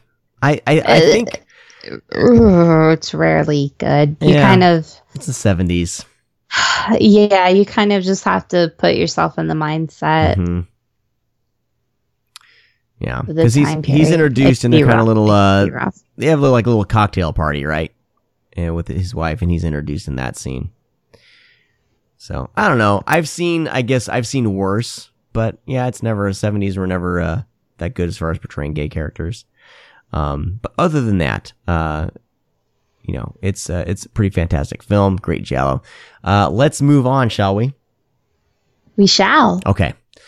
Let's talk about. Let's see, we've done that. that, that. Okay, we have two left. Uh, let's talk about Exorcismo, Exorcismo. directed by Juan Bosch. I don't know. I say the director's names, and I'm like, I don't know what they've directed. But um, Juan Bosch. this one, gonna say up front, my least favorite of the set. Um, it's a it's like it's an exorcism film. The exorcism happens in like the last ten minutes. Uh, it's definitely inspired by The Exorcist. That's so nice of you to say inspired. definitely not a ripoff. Little bit, little bit. I think they even work in like the spider crawl. I feel like, don't they? Yeah, They yeah, yeah, it. they did. They, they attempt like a spider, but, well, it's like a wasn't that staircase tumble. Yeah. It was a staircase. It was a staircase tumble. Um, but I, I will say, I mean, it's an hour and a half, and this one felt like it dragged. But um, but you know, you have all the classic like exorcist stuff, vomiting, swearing. Uh, did did they do the head twist? I don't recall a head twist. I would be surprised if they did, but I can't remember. Um, but Do you you think know, they're like cut their head off? Nash, she's like, why don't they just twist it instead? Yeah, I don't remember. So it's a basic, it's a basic exorcism type storyline. Um, she, this, this woman, young woman gets, uh, somehow participates in like some satanic, uh, occultish stuff and, uh, she gets possessed by the spirit of her, uh, her dead father, apparently. And, uh, but, um, and of course they, you know, Naschy plays the priest and, uh, he has to kind of come and, and save the day. Um, I don't remember a whole lot of this film. I feel like a lot of it was kind of just run of the mill. Let's get to the exorcism scene, but let's take our time getting there. What did you What did you think? yeah, I'm I'm pretty much uh on the same basketball court as you. nope, pretty sure that's not a thing. Okay. Um yeah, no, this has some great set pieces in. it. This has some cool moments. But overall it is kind of burdened with it being a part of the whole demon possession craze. Mm-hmm.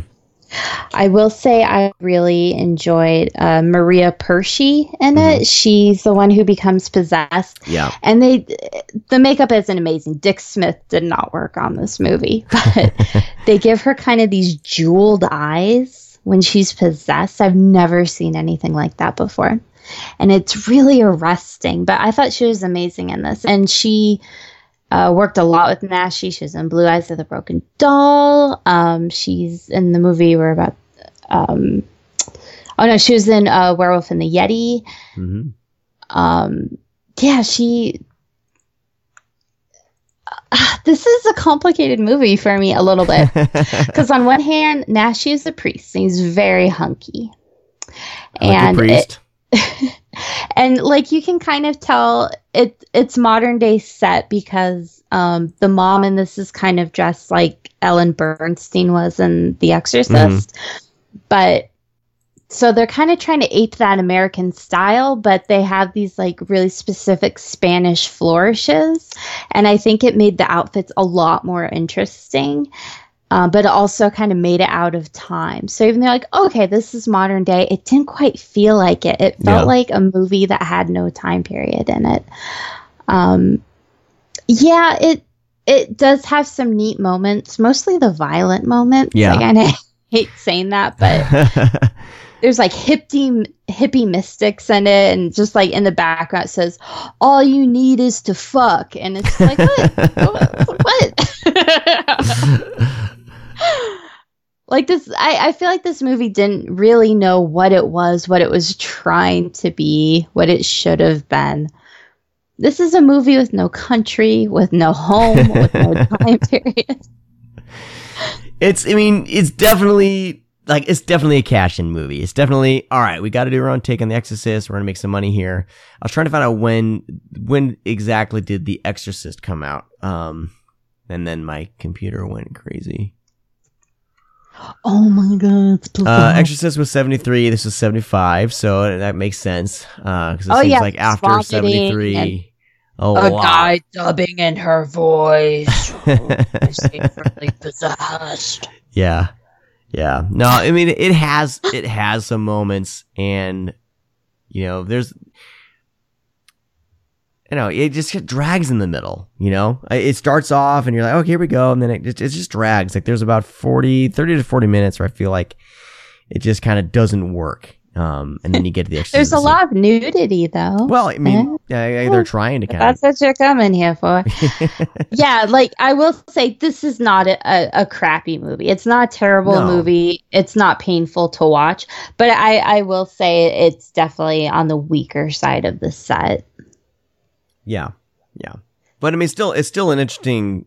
I still feel like these these are these are interesting. Like you have a Spanish take on The Exorcist. I mean, you know, that's that's pretty. uh That's pretty cool.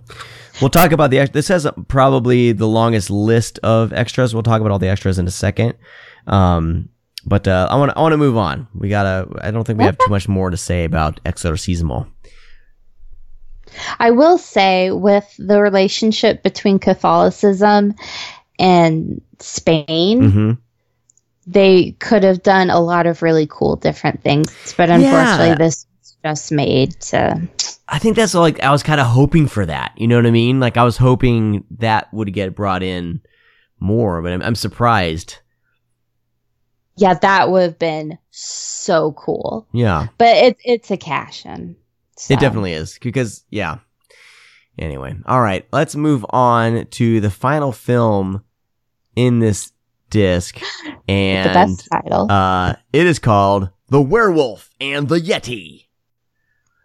Speaking of Yetis, by the way, I forgot to mention this when I was talking about Abominable. I got to do a little podcast plug for uh, our friends over at Psychotronic Coast to Coast. They they did a double Ah. feature of Abominable and 1977's Snow Beast. so uh, if you want to hear some talk about those films, uh, definitely check it out. I uh, those guys are fun. I don't know. They're fun. Um, Owen, Owen Neal, and Skin Slip. These guys and their names. Love you guys. Hugs and kisses. Uh, fantastic episode. But uh, yeah, they talk about Abominable and Snow Beast.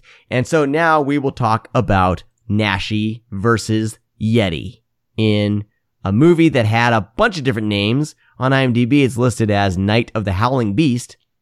Um, where a an, what's Sorry, that? go ahead. Is there more? No, go ahead. I mean, there are, yes, but Um, this one is uh, uh, takes place in the Himalayas. There is a uh, Yeti attack in the beginning of the film, and these guys need to do an exposition to get up there and figure out what the hell's going on. But the locals know that there's shit going down. Not just Yetis, but there may be some people disappear up there. And uh, so they had to take this uh, expedition to kind of get up the mountain. And uh, Paul Naschy is a part of that. My my wife's interrupting again. She's sneaking in here. Uh, so Naschy, of course, uh, gets captured by these two women who are first you think maybe they're cannibals, but uh, they're not. and he contracts the werewolf disease. And uh, and we're still looking for that Yeti. I felt like we were kind of waiting a little too long for the Yeti. What do you think? Uh, what are your thoughts, Stephanie, on the Yeti to werewolf ratio in the werewolf and the Yeti? I absolutely agree because that title is a title. Like you see that on the marquee in the 70s, you're like, oh boy, oh, there's going to be some sweet Yeti and werewolf action here. Especially with Paul Naschy, who is very famous for playing the werewolf. It's kind of funny how light they are on these sets. Yeah. It kind of makes you wonder if they're planning a werewolf centric one for his most Hmm. famous roles. Maybe. That'd be cool. But anyway, no, I'm with you. Um, it's 'Cause I I like know, a lot it- of this movie. Like, there's a lot of this movie I really, really yeah, like. oh yeah, But just and a little there- light on the Yeti. There's parts of it that remind me of uh, Alucarda, and I like that a lot. but yeah, I guess it's a good but uneven little movie. hmm Um, Yeah. And uh, did you notice that um, there's that naked scene where he, that he was kind of being turned turned into VHS quality for a second? Yeah, I'm on all of these. Um, and, and before every movie, when you put it in disc, they do say that they kind of push the blame on the Spanish people who have the the rights to this films in Spain, because there's like these are the Yeah, masters well, are in. Spain. We didn't get to redo them. We didn't, you know, ah. So I think there's a, I think they, what they must have done is splice in some lower quality footage to kind of make these uncut. Uh, but it, on each of these films, it has some of those moments. But, yeah, um, that kind of thing has never bothered me. But I do think it's worth uh, pointing out. I know it does bother some people. yeah. Which, which Scream Factory is smart to put that up there in front. Like, look, guys, Right. Oh, we don't say nothing, all you crazy people are going to go nuts. Oh God, Blu-ray collectors are terrible. and I can say that because I am one. I am. I've yeah. I I I used to be moronic about my OCD with collecting these films and everything, and I just didn't know. I didn't know better. And but the more that I've, especially starting doing this podcast and talking to actual distributors and things like that, you kind of learn how these are even brought to disc. And some of these movies, it's like you're. I mean, you should just be happy to even having it because yeah, take what what you're given. You like it. I mean, nothing can be. perfect. I mean, I don't. I don't know. It's just there's such a. They go through so much. There's such like a rigmarole of things that all that these distributors have to do. Some are better than others on getting all the elements and getting everything. Um, Mm. like I would say, Vinegar Syndromes probably puts out the strongest work. Um, uh, Synapse as well. Like they consistently, like Synapse will like delay a movie a release like five years just to make sure they find all the masters and stuff. yeah, You know? popcorn Um, and we waited quite a while. Yeah. Worth it. Vinegar Syndrome I've does their never- own stuff. I mean, you know, and Mhm. even even Code Red and Scorpion, those they're released. Those those they look good. I mean, there's a lot of good, but uh, but I don't know. I don't know where I was going with that. oh, I brought up the scene, but um, yeah, Paul Naschy was famous for just the birth of wide birth of horror movies he made, but he was most famous for being the Daninsky werewolf saga, Ah, um, which, as many werewolf movies as Universal did, I, I think he buried them with the. Um, he he did one in, to 2005. Like he was Wow. married to this werewolf. he plays a great werewolf though. Oh my god! Yes. he's fantastic because he Has has that stature. Mhm. Um, because he's kind of he's a little bit of a short. He looks like a short guy. He kind of has that, you know. Um, he's not a tall, lanky I'm guy, first. but when he gets into his little werewolf mode, he's ridiculous. He's like he's jumping, Did you? There's like one. I can't. He must have jumped on a trampoline because he just goes for it, and I'm like, I, I think that's him doing it. Do you know what I'm talking about? Probably. That scene, like, I guess he was five eight.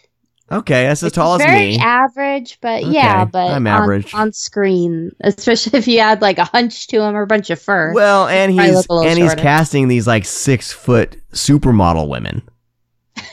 Like they tower above him all the time. I look like me, but you're a supermodel. Welcome to kinda Hollywood. Uh, it's great. Um, we're going all over the place, but um, is this the movie where he has like because he meets those two women and there's kind of this weird little orgy type type thing, right? And uh, but it's like if you look at the logistics, you're like, I don't really know what's going on there. I don't know what's where, what is right. Am I, you know, was I think, am I overthinking that? No, oh, and I I, I overthink think this one actually the- made the video nasty list. Really? Okay. Yeah, but a just- lot they're of just- stupid movies. Well, they're just down there slobbering all over, This- you know, just moving around and gyrating, and that's about it. I but mean, yeah, like what? What? It's basically what can we do without actually showing obscenity on he film? either he either has. Sorry, I'm cutting you off. I apologize. Um, Better. he either has two penises, or one of the one of the, the ladies just didn't know what she was doing. That's always possible, but now I'm kind of w- wondering if werewolves have two penises. They might. You never know. But th- no, this is pre. Was this pre? this will take study. Pre pre. Was, was this pre him turning to Oh. werewolf? golly, yeah, I guess we're gonna have to chalk that one up to an experience. Damn, I was Um, I was intrigued for a second Yeah. about the double penis werewolf theory, Yeah. but I Well- got nothing anymore. Well, you know, maybe it was one of those things where he had the genes already. He just needed a little bit of, you know, just a he bite makes a great werewolf. I think he has two dicks. Yeah. let's recruit that guy. Hey, uh, if you hit, if if list the director of another Wolf Cop, um, there's an idea for the next Wolf Cop movie that has Please to give happen. us a consulting credit. Please. That's all we have. This is it. A small fee, not too much. Um, yeah, twenty bucks for each of us. So that's forty dollars. You're welcome. Um, there's so many great little moments in this film though, because like it half through the movie, I'm like, okay, where's the Yeti? Where's the Yeti? Uh, there's some great Every Where- day of my life. werewolf fighting action. He's great. There's a little bit of you know lost love because he's he has this terrible secret because he's a werewolf, but he loves this woman and she loves him. And oh, you know, yeah, maybe I saw you last night decapitating some guy, but you know, I still love you in human form. Um, and then there's like this really weird like Buddhist uh element in one of the cave, like this guy that he meets to kind of Oh yeah, it's supposed to be in Tibet. Is it Tibet? Okay. Yeah, Yeah. Himalayas. Okay. So that makes sense. Uh, there's the Buddha connection. But there's a lot of just fun little things throughout the film. If you don't spend your entire running time, the entire 90 minutes or whatever, wondering where the Yeti is, like I did, you'll probably enjoy this a bit. And, and that's why I think like maybe, you know, like it's listed as Night of the Howling Beast and kind of other ones. I'm wondering if Scream Factory used this Werewolf and the Yeti just because it's a great title. But uh, it's the one I would choose. Hall of the Mountain King is Oh, pretty good for- too, but makes me think like it's going to be H.P. Lovecraft or yeah, something. no, yeah, I don't know if that so would they chose wisely. Night of the Howling Beast sounds too too generic, so I get it, I get it. But yeah, you know, same with what, horror, um, werewolves.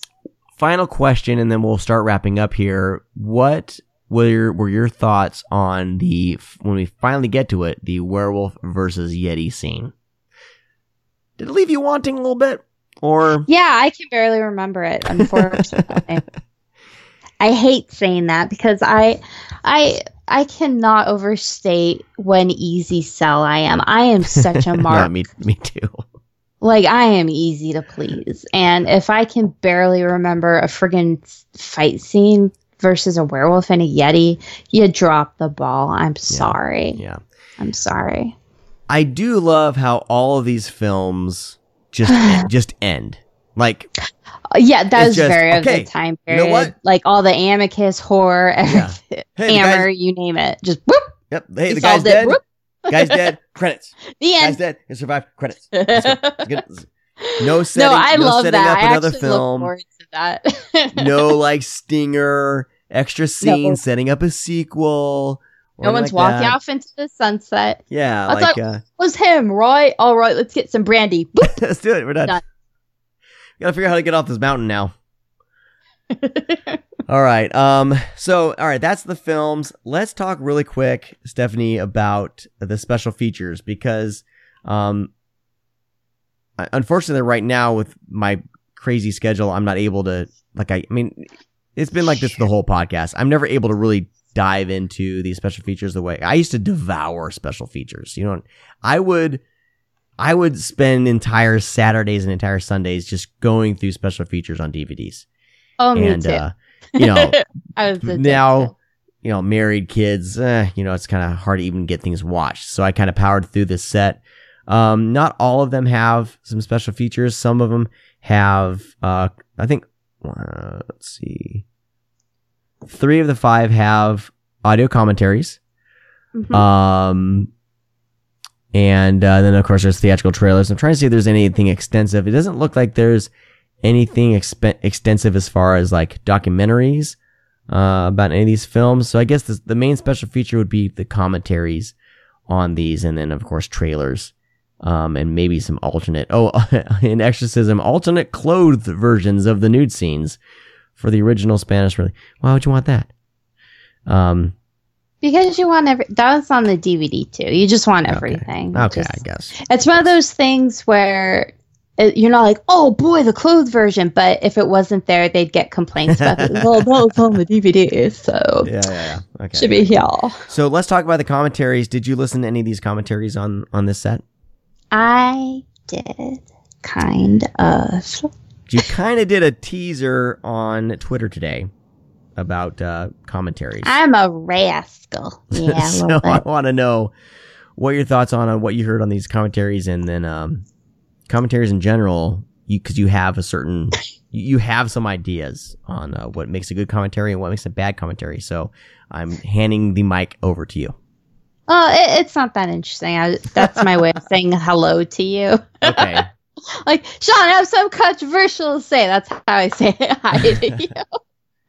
Um, so on the first set, um, we have the two fellows from the Naschy cast. Mm. They do three commentaries on the first set, and uh, it's Rod Barnett and Troy uh, Guinn, and I love them.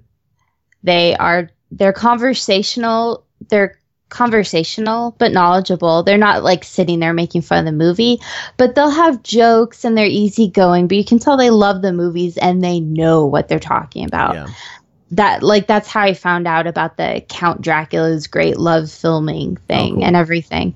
Um, they know what they're talking about, and I was so happy they did the commentary for this set on. Um, Hunchback of the Morgue. yes, and I loved it. That one I listened to the entire thing, and it it was a joy. Awesome. and then the other two are done by uh, Troy Howarth. Who I have to say is an amazing person. He wrote the So Deadly, So Perverse books Oh. about Giallo. Oh, cool. So, and those are the last word, in my opinion. He he's amazing, incredibly talented, amazing re- researcher. He did two of the commentaries on the set. Uh, he did Exorcism. I'm sorry, Exorcismo. Well, it's, it's it's written out as exorcism on the set. I don't know. Yeah, but yeah, I like saying Exorcism. Exorcismo. It's so much funner to say. and um, a dragonfly for each corpse. Okay. So he there's a there's a lot of different commentary styles, and the Naschy cast guys do the infor the informational but conversational version. And sometimes you have the ones I hate, and a lot of times it, it's when it's just actors and they're just goofing off and they're repeating exactly what's happening on screen. You're like, oh, thank you. I'm lighting up a cigar. Oh, I'm going to fight the predator now. That's Wait, when I put on Schwar- the pants. What Schwarzenegger commentary is this? on here? the, the predator. The predator uh, commentary is fantastic. Oh, I haven't listened to that. Oh God. Okay, I'm doing that. Um, If I'm remembering correctly, it's uh, him on any, but yeah, he doesn't have a lot to say. He just gotta just comments on what's happening on the screen. Well, it can be adorable depending on the person. Well, that one is pretty great. That's highly recommended. and I, I I'm also partial to very academic British people. Mm, doing yeah. commentary. It's very soothing to me. Now, Troy is. Ugh. okay. Great information. And he sounds amazing. He he's a great talker. He sounds like a radio host, and that that kind of turned me off. Oh, He kind of has that. Oh, huh, hey, check out the scene, and even though he's he's giving information, I can't connect to the that kind of I don't know if I want to say glib. I was don't he know. just talking like this, saying back in 1975, Paul Nash no, no, went no, down not the that road and bad, saw not this. that okay, bad. all right. It was just a little bit too practice Mm, commercial kind of for me, I guess. And I, I I was planning on listening to an entire one and skipping through another one. I just made it like 10 minutes into each one. So I am a huge fan of him. He he's amazing, but I don't I think I like him better on paper than I Okay. do on and that's fine. I mean, you know, Yeah, yeah. Some people There's are better on the. Microphone, some people, yeah, some people are better on paper. I'm He's actually smooth as hell. It's just it's literally a personal taste Okay. thing. I'm okay on the microphone, and I'm don't think I'm any good on paper. So I got that going for me. There's a reason why I'm not writing reviews anymore. There's a reason why I'm just like I just can't. Well, you stop. I don't know if I'm good on anything though. I think people just feel bad for me. like seriously. oh, shut up! Oh my god. I gosh. mean it. But we Uh, won't get into that. Um, okay, no more self-deprecating humor on your part, Stephanie. It's not super. But despite my own personal hangups, which has nothing to do with him, he didn't mess up anything. He sounds great, just not my style. Mm. But he, uh, if you do like really energetic, a lot of tidbits coming at you quickly, you'll probably really dig his commentaries. Okay. And I, but I do wish they would have brought the Naschy cast guys back for more than one because I, I love their chemistry together, and they they're just pure fans. Nice. Very nice. Um, I'm terrified of doing a movie commentary just because I feel like I don't know enough about the movie I'm watching ever. But uh, I could probably do, you know, I could probably do a commentary for Top Gun. It's one of my goals to do one. I would love it. I've listened to so many, but I'm with you. I'd be Someday. like, oh, You know, here's what we should do. Uh, for Club Scum members, we should attempt to do a commentary of something and see if it is even good. Because then, even if it sucks, we just give it to Club Scum members. You guys just have this, have this. Look at it. It sucks. We're awful at it, but here you go. Uh, you're welcome. And then take our see. crap. and then we can see if we're any good at it. But it's just for me, it's time. I gotta set up the microphone and watch the thing. I don't know. Well, may- maybe we should try that. Maybe maybe uh, our schedules will will open up. or so I'll do it uh, that. myself, and we'll see how terrible I am. yeah. Awesome. Um, well, that is uh, Scream Factory's set on Paul Naschy Part Two collection. Let, us get Naschy Part Two.